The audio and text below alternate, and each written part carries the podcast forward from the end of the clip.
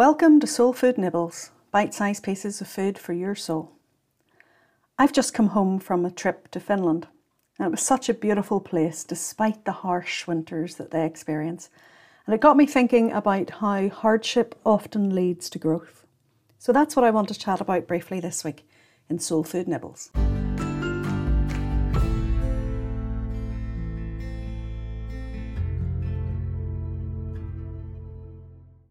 Welcome. Thank you so much for tuning in as always. Shannon and I are just back from a few days in Finland. Um, as you may know, my son Dylan is in Jyväskylä studying, and we went out to spend a few days. So we were in Helsinki for a few days and then travelled um, three or four hundred miles north to go and visit him for the day as well. Um, Really fabulous place, absolutely beautiful despite all the snow and the ice, um, and quite a lot of things still being closed for winter.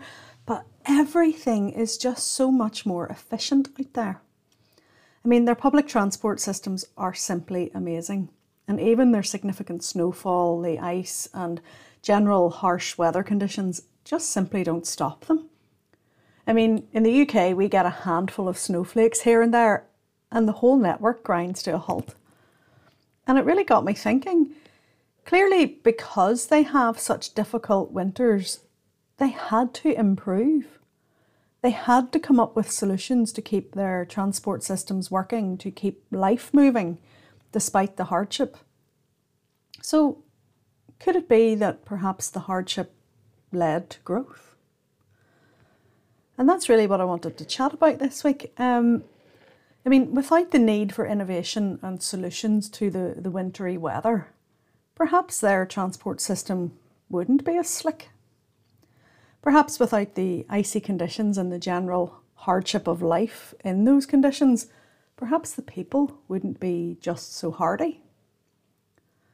Dylan spent some time up in Lapland and he was telling me about um, how the family he stayed with are just completely self sufficient up there because they have to be.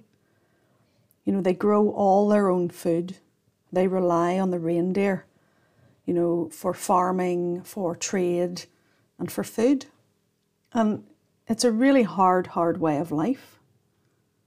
But they're really happy. They're really content. And they have all that they ever need.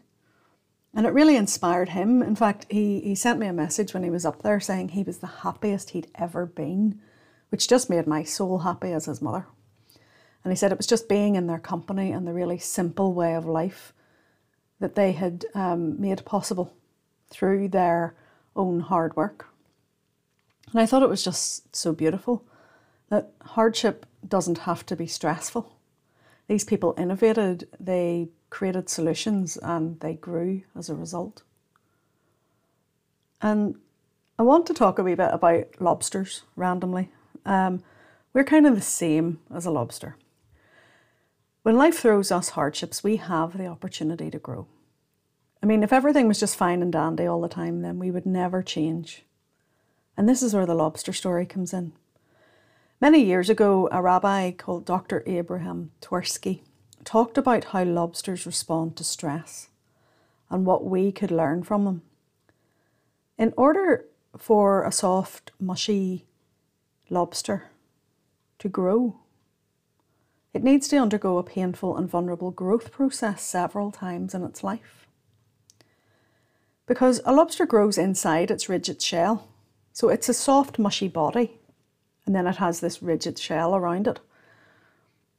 And it grows inside the shell until the shell becomes too confining and too uncomfortable and only when it becomes too painful for the lobster to tolerate does it then shed that shell. And it goes and hides under a rock and casts the shell away while it grows a new one. And then the bigger one eventually will become too tight and the pain of the lobster becomes unbearable and it repeats the process. And this happens repeatedly throughout the lobster's life. So it has to go through this period of being uncomfortable, allowing itself to be vulnerable, and then growing a bigger new shell. So, the stimulus for the lobster to grow is the unbearable discomfort of its current situation. You know, so it goes through the pain, it becomes vulnerable so that later on it grows. And humans are the same.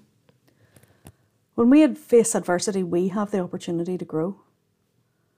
However, we don't all face adversity in the same way. Some of us use it to grow and to find solutions for problems. Others use it to defend their inaction and allow themselves perhaps to be victims. And the thing is, there are no rule books. Life throws each of us different challenges and problems along the way, and it's up to us to decide how to handle them. And it's not always easy. Sometimes we feel the world's out to get us. I mean, I've had my own fair share of adversity along the way, and I didn't always choose to handle it particularly well. You know, I, I have allowed myself on many occasion, many an occasion to feel like a victim or to behave like one. And it's often only when we look back that we can see the silver lining of the difficulty, or we can see that the adversity allowed us to become who we are today. I always say there are no mistakes in life. Everything teaches us something. We're always exactly where we're meant to be, even if that place is difficult or uncomfortable just now. I like to think now that these challenges are opportunities for growth.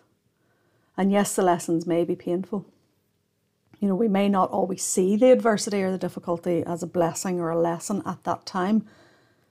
But if you can get into the habit of asking, what is this trying to teach me? Instead of, why is this happening to me? You immediately switch from a victim mentality into a more empowered place. I mean, none of us ask for adversity. And sometimes it seems so completely random and awful. I mean, right now we have the tens of thousands of people in Turkey and Syria who have lost their lives, and the hundreds of thousands who are displaced and affected by the recent earthquake and war and hunger and poverty and disease. Nobody asks for any of that. We all collectively experienced the global pandemic and the resulting lockdowns not to mention the, the damage to our own mental and emotional well being and the, the damage to our physical health. But yet, for many, it sparked a deep awakening, a realization that there was more to life than the old normal. A deep understanding arose of the need for more love, kindness, and compassion. And innovation and growth resulted in many businesses and trades, so the hardship led to growth. I mean, the human spirit is amazing. You can see it in the way the people are responding to the natural disaster in Turkey and Syria, helping each other, choosing to grow from the hardship, making choices to be kind, to help each other.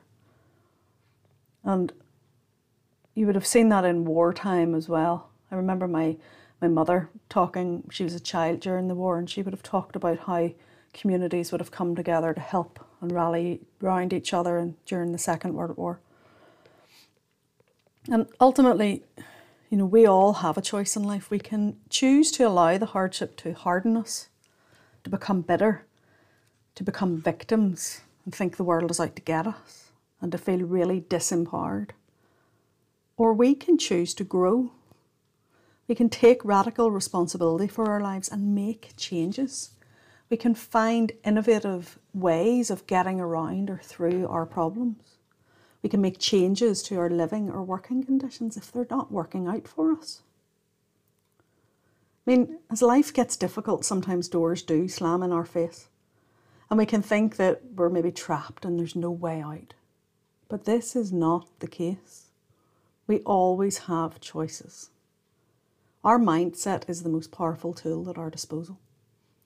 And when we're forced into an uncomfortable situation, that is when we can truly empower ourselves to find new doors to open and being brave enough to walk through those doors. We don't always know our destination. We're maybe not even sure how we're going to get there. Perhaps we need to simply hide under a rock for a bit, like the lobster, until our new shell grows. But we have made the move. We've stepped out from the pain and moved towards a better place. Just like I spoke about last week in the stretching the comfort zone and as a result, we grow. So I want you to be radically honest with yourself right now. What hardship or adversity is present in your life or has been in your life? And if it's present right now, what's it teaching you? And if you've recently come through it, what did it teach you? And what changes did you make, or what changes do you think you need to make? So I'll leave you with those reflections. And I'll be back again next week with more soul food nibbles. Have a great week.